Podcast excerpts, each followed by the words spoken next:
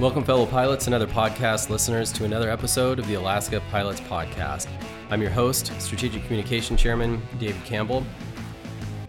Today, we're going to be talking about retirement and specifically an issue about retirement that has been impacted by our increased wage rates based on Contract 2022. And this will affect, at some point, every pilot in their career. So I want to implore everyone to keep listening, whether you're a new hire pilot in the 30 to 40 year range, or if you're just approaching retirement, this episode will apply to you. One change that we're making eventually is going to go to membership ratification. And so it will be important that everyone is educated on the issue so that uh, those who vote will be able to do so in an informed and educated manner.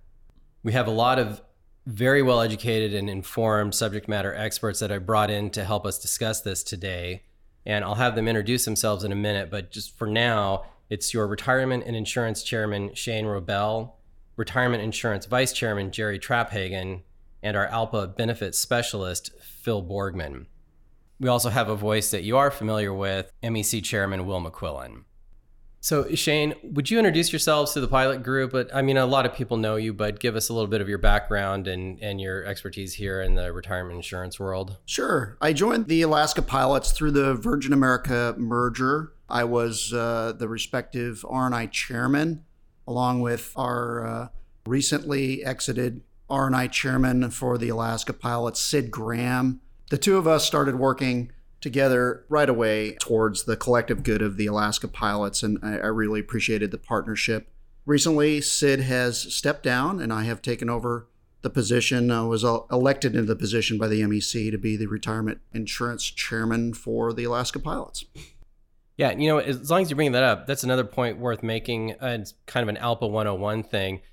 Most committees are just appointed by the chairman, but those that deal directly with pay are elected. So you're a little bit unique in that regard in that you weren't just volunteering for this committee, but you were actually elected to the position from the MEC, which is made up of all of the block reps. Yeah, that's right, David. And Jerry, same for you, right? You're elected as well. And, and Jerry, you and I go way back. So uh, let's fill, fill in the rest of the group. That's correct, David. I was elected along with Shane. I'm a 25 year Alaska pilot. I was with Horizon before that, and I have been a rep in Portland as well as I've been on this committee since 2018. Great. Well, yeah, it's good to have you. Good to work with you again. And Phil, you're relatively new to the, the crew here. You're on ALPA staff. Give us a bit of your background. Uh, that's true. Thanks, David. Yeah, I'm coming up on my one year anniversary with ALPA. Originally a Colorado native and worked for the Fire and Police Pension Association for about nine years, specializing in uh, defined benefit and defined contribution plans and member education. Yeah, some people may be familiar with Victoria Brady, and she retired, and you've taken over her role. Yeah, those are big shoes to fill, and a, a lot going on with ALPA, all exciting things. So I'm, I'm glad to be a part of the process. Shane, this issue we're talking about today has a lot of nuance and complications, especially as you talk more and more about it. But at its basic level, it's, it's relatively simple. So, would you give us a high overview of what's going on and why it should be of interest to all pilots right now? Yeah, so we, we have two problems with the current structure. We have a tax problem, and we have an income replacement and retirement problem uh, being prepared for retirement. And I'll kind of go through a really high overview of why that is. So we have new pay rates, new work rules, and we have an increase to our 401k contributions from our employer. Those things are all working together to cause the issue. And the issue is that it is for a ever increasing number of our pilots, they are hitting 401k contribution limits. There's a number of those that we'll discuss in a moment, but the big picture is that the company contribution is spilling out of the 401k plan and into your paycheck where it is being taxed state taxes, if applicable, federal taxes, FICA, and ALPA dues. And a substantial amount of that money is gone and not going towards your retirement security. Yeah, and some of those taxes, it's taxed at the highest marginal rate, right? Correct. Yeah, because of the progressiveness of the U.S. tax code, the money that you earn last is essentially the money you pay the most on. Off the top of my head, 37% is the highest marginal tax rate. At least that's my recollection. And uh, layer on top state income tax, FICA, and dues, it's a substantial amount of the money. Yeah, so in a nutshell, pilots have the potential to miss out on a lot of retirement income saving. Right. Yeah. The other kind of the other half of that is that you need to save a certain percent, you know, a certain amount of money will yield you a certain amount of retirement income. And if you're not saving money that's supposed to go towards your retirement, it is unlikely that you'll get that retirement income replacement ratio. Thanks, Shane. I think that's a great overview of the issue that we're talking about. Will, I have a question for you. This issue is due in large part to the contract that we negotiated in 2022, which is good, right? It's a good issue to have that we now have pay rates where this is becoming more of an issue that we have to resolve now. We knew about it at the time. Can you go into the details about why this wasn't addressed during those Section 6 negotiations? Well, no, you're right, David. This is a good problem to have, and it was one that we did identify as a focus, you know, as the contract came together. And as we're going to discuss today, the issue of spill and how to protect that asset for retirement. It's an easy thing to identify a need for, but it's complicated to pull together, and we had to get all of those pieces properly into place. It, it just wasn't a thing to rush. It does take, and we've certainly learned that, careful consideration of our R&A experts, it has a, a number of points of consideration where we do want to protect pilot flexibility and priorities.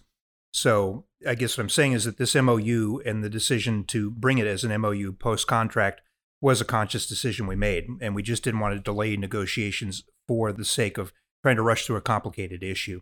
We wanted to get that TA voted on sooner, get those pay rates locked down, and the work rules in effect. But knowing this, we did take the route when we look at this MOU to ensure that, you know, as I said, our pay rates are locked in, the spill funds would continue to be paid, and by the MEC sufficient time to do the due diligence and find the best solution for the issue of spill that provided retirement earnings possibilities and, and protected other priorities. And importantly, you know, we did obligate the company to discuss this spill resolution with ALPA. And equally important, we got the company to agree to cover the costs associated with the ALPA work that has been done and will be done as we research and negotiate this solution. Thanks, Will. Shane, I'd like to come back to you. I asked you to give a high level overview of what's going on, but I know you left out a few items in that. So let's get into a little bit more of the details about what's affecting pilots right now. Sure, David. Thanks. We did talk about, yeah, there's new pay rates, new work rules, and new employer contributions that are going to drive a higher pilot compensation and potentially drive pilots to a point where they can no longer save in their 401k plans because of IRS limits. This affects both the pension and the non pension participants. In the case of the DC only or 401k only pilots, we went from 15 to 16% in the 401k. And there's a snap up provision that will give all pilots an additional 1% based on the increases at the other major airlines. So we anticipate that for DC only contributions will be at 17% for next year. That starts on January 1st. And we kind of talked about this before. A growing number of pilots are going to hit the limits. That's uh, the expectation that every pilot on property will hit these limits at some point. You know, just a quick reminder once the limits are reached, you have to pay state, federal, FICA, tax, and ALPA dues. And again, 37% would be the highest uh, tax rate that you would be affected by. And let's just back up a little bit and talk about what spill means. So, spill is the function of our contract that captures money that doesn't go into a plan because of IRS limits. That's that's an advantage we have in our contract. Uh, previous ALPA carrier contracts didn't catch spill so once the uh, employer contribution shut off to the 401k, that money was lost.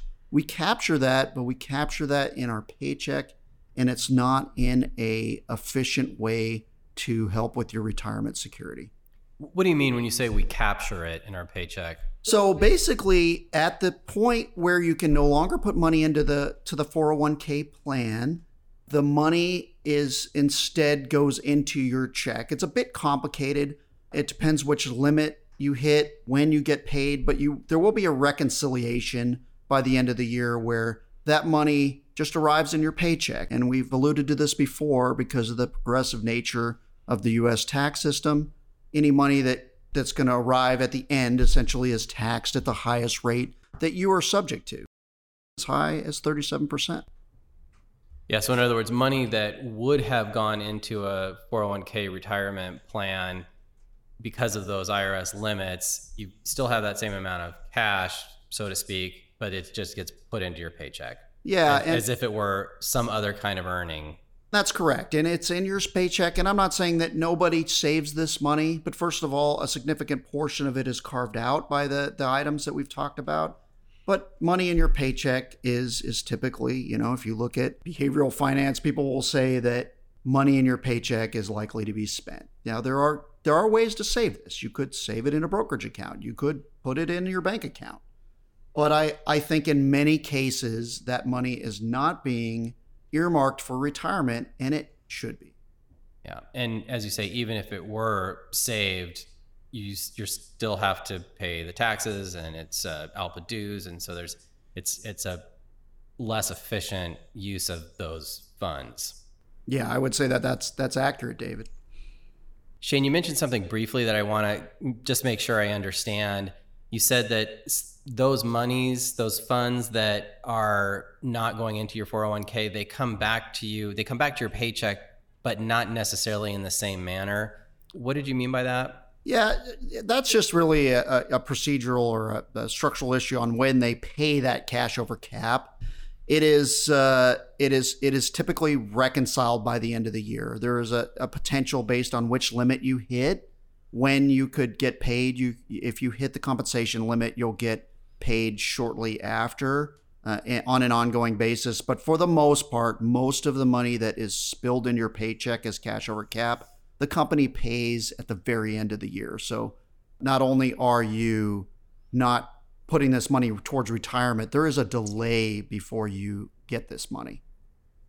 Shane, before we get too much further down the road, let's just make sure we define some of the terms we're using. I've heard you say cash over the cap and spill. Those are essentially synonymous, right? Yeah, there's a it, that that's a good point, David. We probably should should take a pause and talk about some of these terms that we use so we don't get too far in the weeds.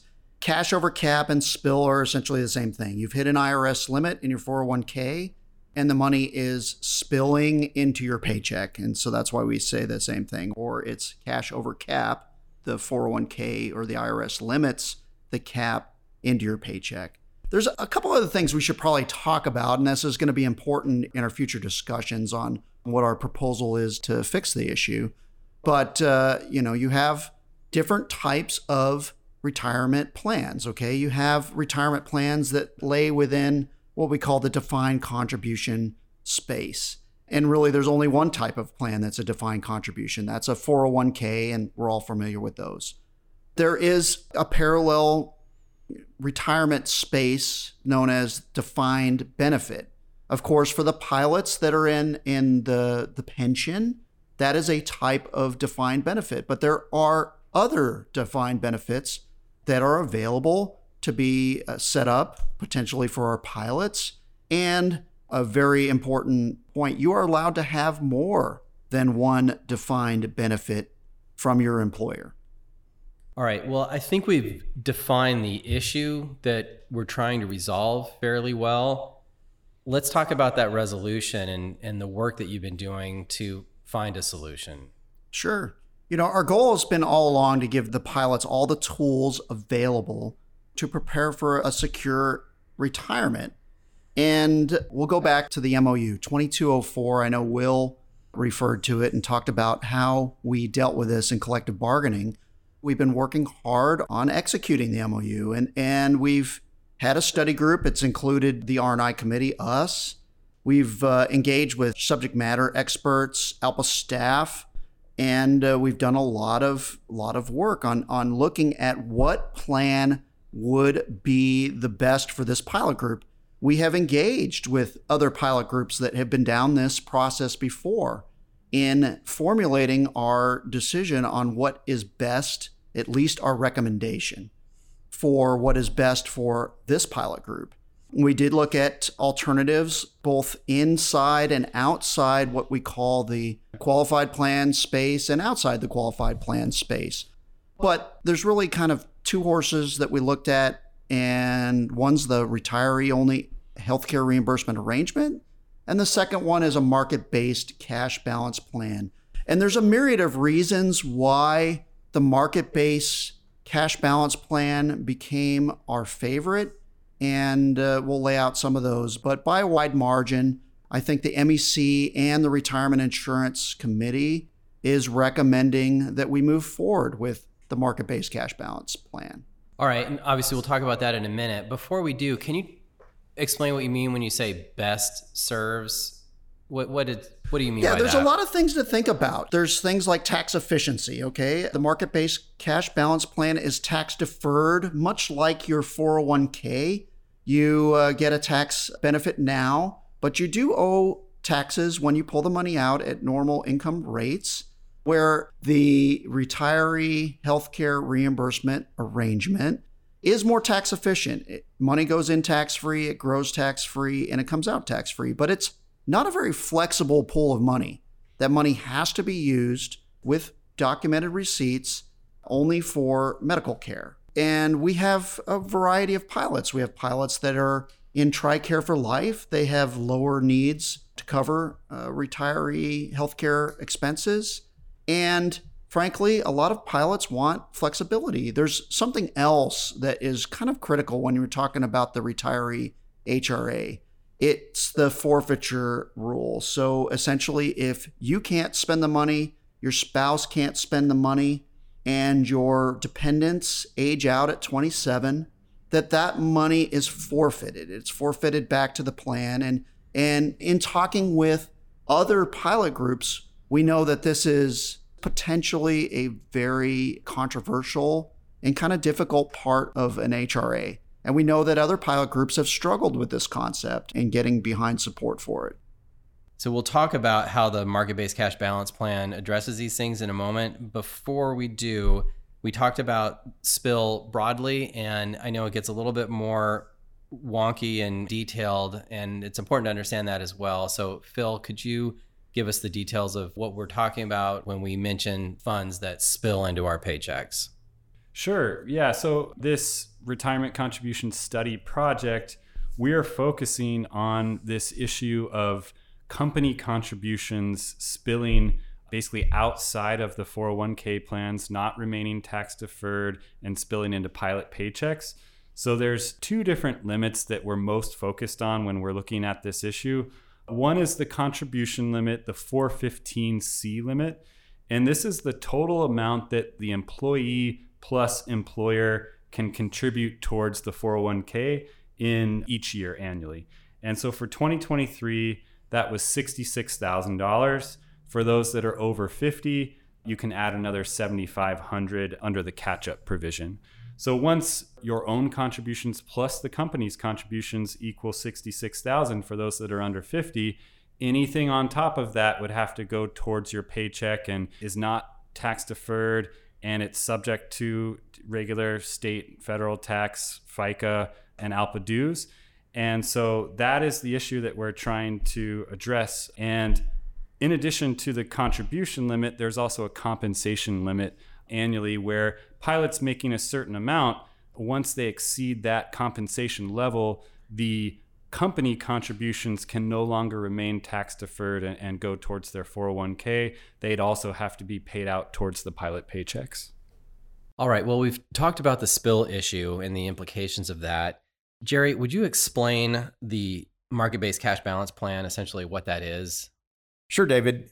The market based cash balance plan is a qualified defined benefit plan but as a DB plan, it actually has some similarities to a 401k. Some of those similarities include the company's contributions that would spill into the plan belong to the pilot. The pilot will be able to monitor their account balance throughout their career. At retirement, the pilot can take a lump sum distribution just like you can from your 401k, They can roll the balance into an IRA. They can roll the balance into a company sponsored 401k plan. They'd be able to purchase an annuity. Additionally, any balance remaining after the death of a participant is payable to a beneficiary and not subject to forfeiture. So, one of the things I'm taking from what you just said, Jerry, is that those funds are ours. They can't be taken away.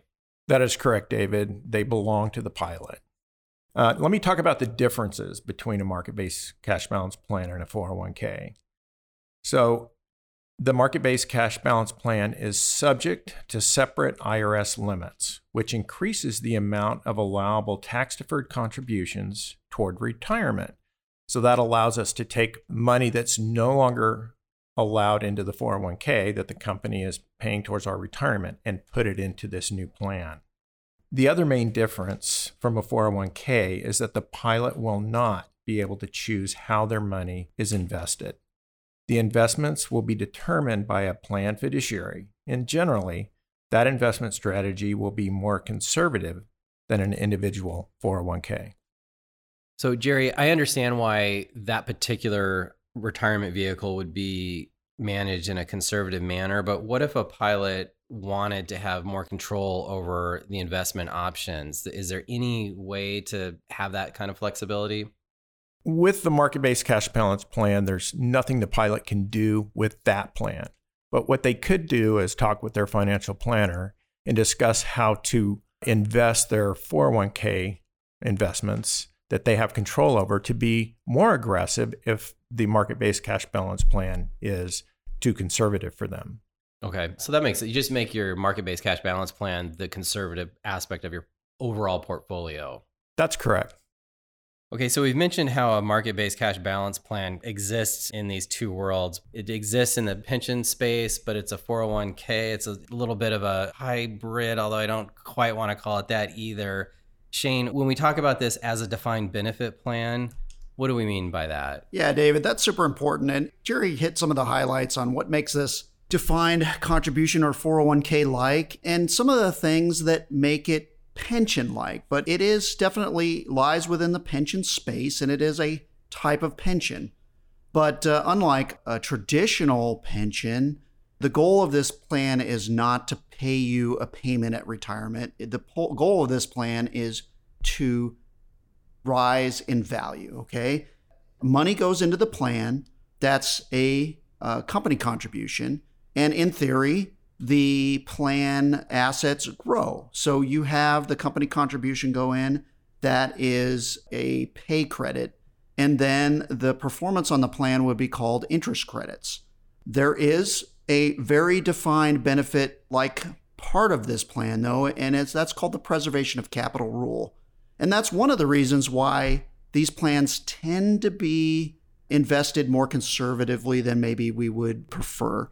And that means that the company is on the hook for the pay credits. So if a dollar goes into the plan, a dollar must come out of the plan. You can't lose money in a market based cash balance plan. And that is partially backed by, of course, if the company is solvent, they would have to make up any deficiency. But the PBGC, the pension insurance plan, would also be on the hook to make you whole on the pay credits. Okay, thanks, Shane. So you mentioned that it was the recommendation of of your committee and from the work of our ALPA national staff, the professionals that do this, to go on a market based cash balance plan route. Why is that? What are the benefits of this plan, and, and why did you suggest that? So, David, there's kind of four things that we looked at that we really want to highlight uh, that are advantages of a market based cash balance plan. The first item is that it allows for a higher contribution limit towards retirement. You know, you have a whole nother bucket of savings outside of the 401k plan when you hit those 401k limits. The second item is that these plans are portable and they're flexible. The third is that the benefits are covered by PBGC insurance in the case of the worst events. And the fourth item is that they are protected from creditors. In the case of a bankruptcy, these assets are yours and cannot be seized by creditors. Okay, thanks. Now maybe just flesh each of those out for me. Yeah, you know, in addition to the the preservation of capital protection that we already talked about, where essentially the company or the PBGC, you know, ensures the amount of money that goes into the plan. You have higher contribution limits. We've kind of talked about that before. This is a, a parallel, different type of retirement plan. It's not a defined contribution plan. It's not a 401k, and that provides for a whole nother large bucket of money that you can save for retirement. So you hit the limit in one, you spill the money over to a, different kind of plan, which is a type of defined benefit plan. You have um, portability and flexibility. So uh, we've already talked about a lot of this, but the market based cash balance plan is designed at retirement to essentially be liquidated, but it can be liquidated in a number of ways. You can roll the assets into an IRA of your choosing. You could roll the assets into the PISP, which is our 401k plan. You could enter into an agreement to receive an annuity for a monthly sum of money, and you could just take the money out and pay the taxes. These are all choices that you have. So it's portable and it's flexible. We've touched on this before. The benefits are covered by PBGC insurance. And unlike a traditional pension plan, these are designed to be fully funded. There are potential of being underfunded in the first few years of the plan, but in general, these are fully funded plans and unlikely that PBGC insurance would be used, but it's there if you need it. And another big thing, so we I don't know if we touched on this, but we probably should. We have looked at all kinds of ways to put money away for retirement. And there's many, many different types of plans. One thing that we dismissed outright was any type of plan that was unqualified. Okay. There are deferred compensation agreements. There are there are other things that can be creative to save for retirement, but we live in a volatile industry and we our committee and I think with the MEC support discarded any type of plan that was subject to seizure in the event of a bankruptcy because of, well, frankly, the industry we're in. So, a uh, market based cash balance plan is a qualified plan. That means it is not subject to seizure from creditors. It's your money and you take it with you. If the worst case happens, that is your money. Okay, well, overall, that sounds appealing. In fact, could we put more of our own money into the market based cash balance plan? So the answer is no. A market based cash balance plan will have to be funded by company contributions. Okay. And I guess that makes sense. I mean, the other correlation to that is the spill that we're talking about that's an issue is spilled from the company contributions to 401k. Correct, David. So, yeah, that I understand that. Do pilots have any control over how much spills? So they do. It's important for us to design this plan in a way that pilots have some effective control. And this is going to be one of the most complicated concepts to describe. So I'm going to do my very best in describing this. We just made the statement that company contributions fund the market based cash balance plan. But the pilot, if we design this plan with spill, does have some effective control. And, and I'm going to go into how that works. So if the pilot wants maximum funding of the market based cash balance plan, or maybe more correctly, more funding, they would select some percentage of employee contributions into their 401k plan, right?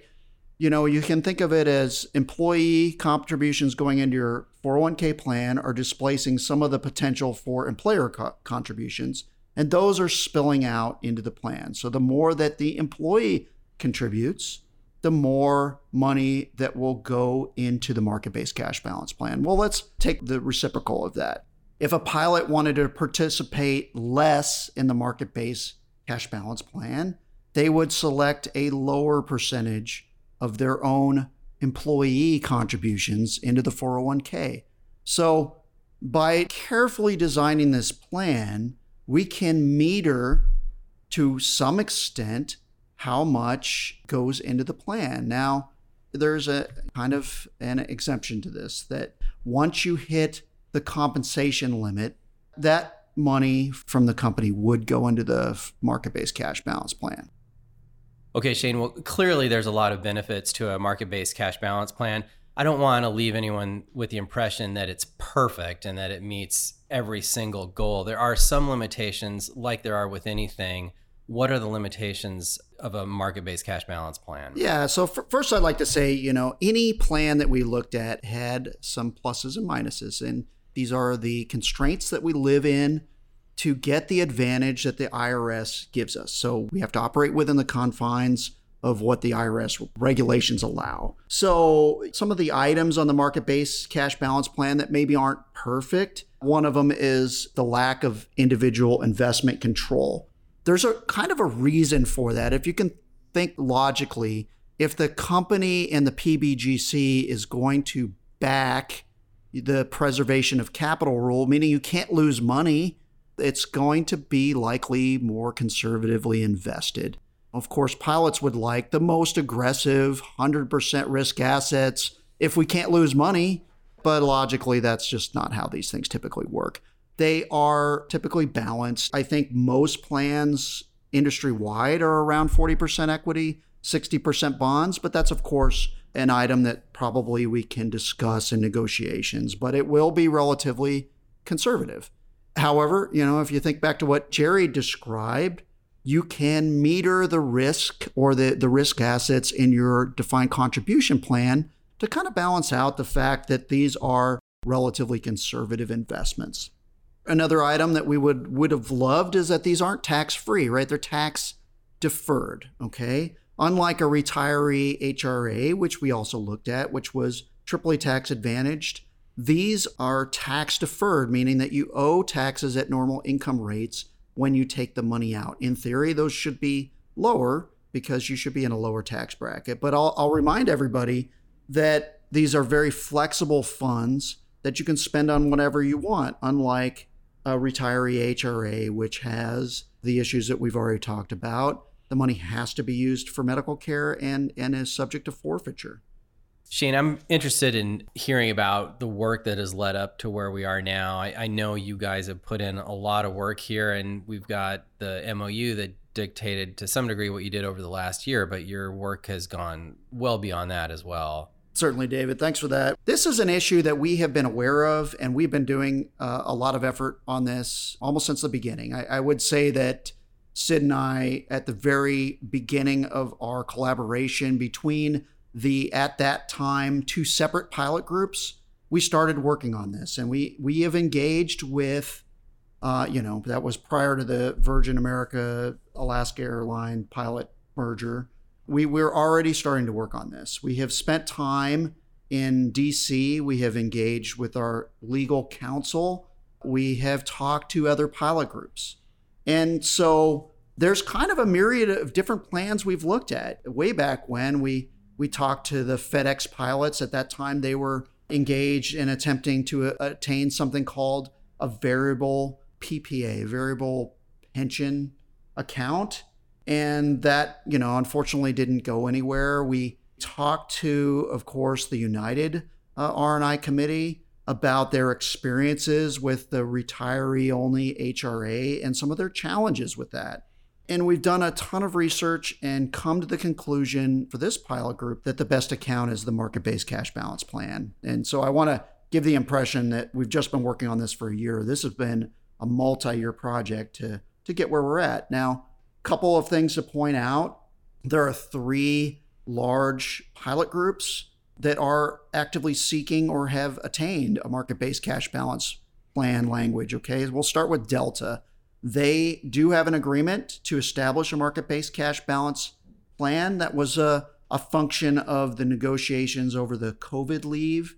They attained that back during that time.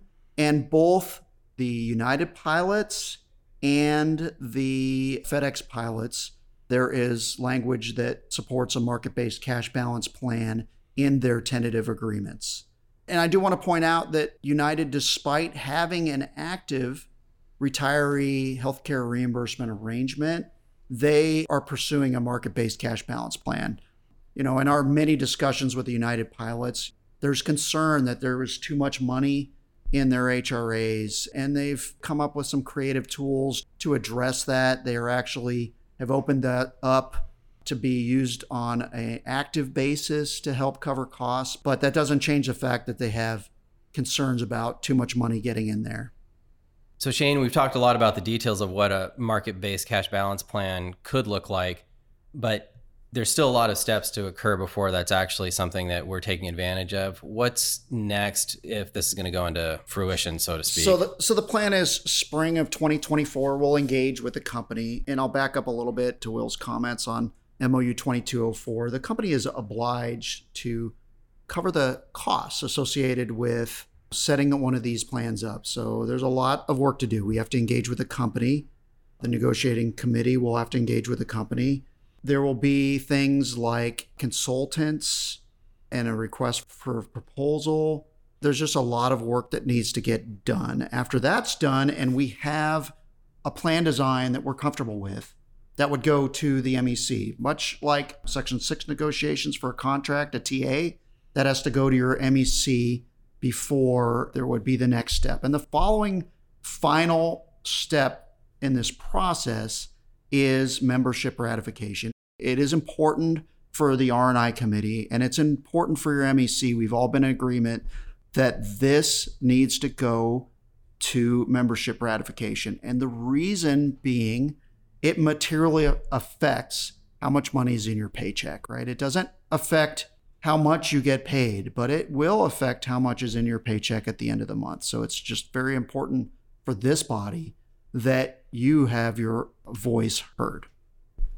Yeah, and I'll say the MEC is committed to that, that this will go to membership ratification for all of the reasons that you mentioned.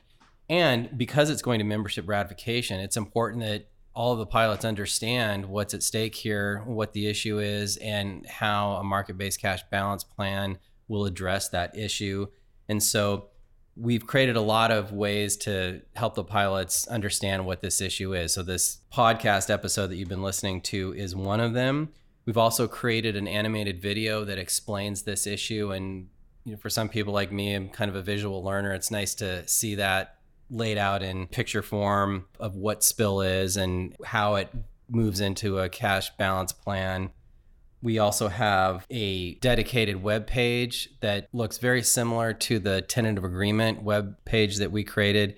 All of the information about this spill issue is located in that space, and that will include the animated video that I mentioned, this podcast episode, a frequently asked question bank, a location to ask other questions if you have other questions come to mind and all of that is available in the show notes, but it will be a prominent link on the members homepage and also on your retirement insurance page.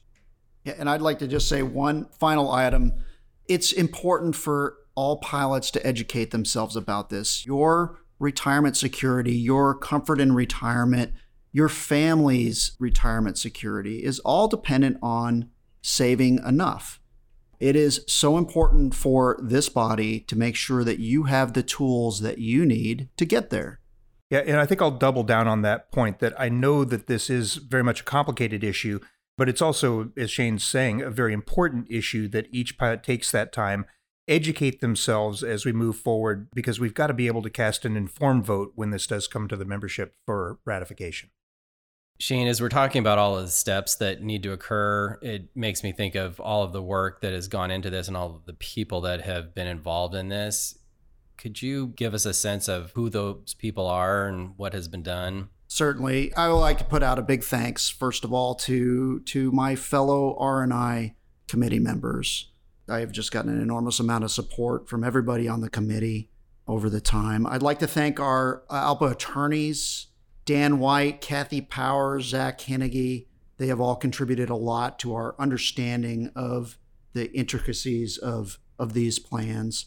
I want to point out that our ALPA staff has done an amazing job of supporting us. I'd like to particularly point out Phil and Victoria, but that list is certainly not inclusive. There are a number of ALPA staff members in DC that have, have helped us on this project.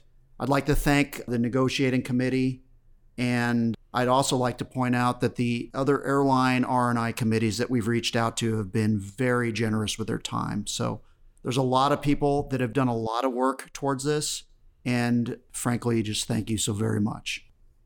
And I'd like to thank all the pilots for taking the time to listen to this and start wrapping their head around the issue that they'll be voting for in the future. So thank you for listening, and thank you to all of our other listeners.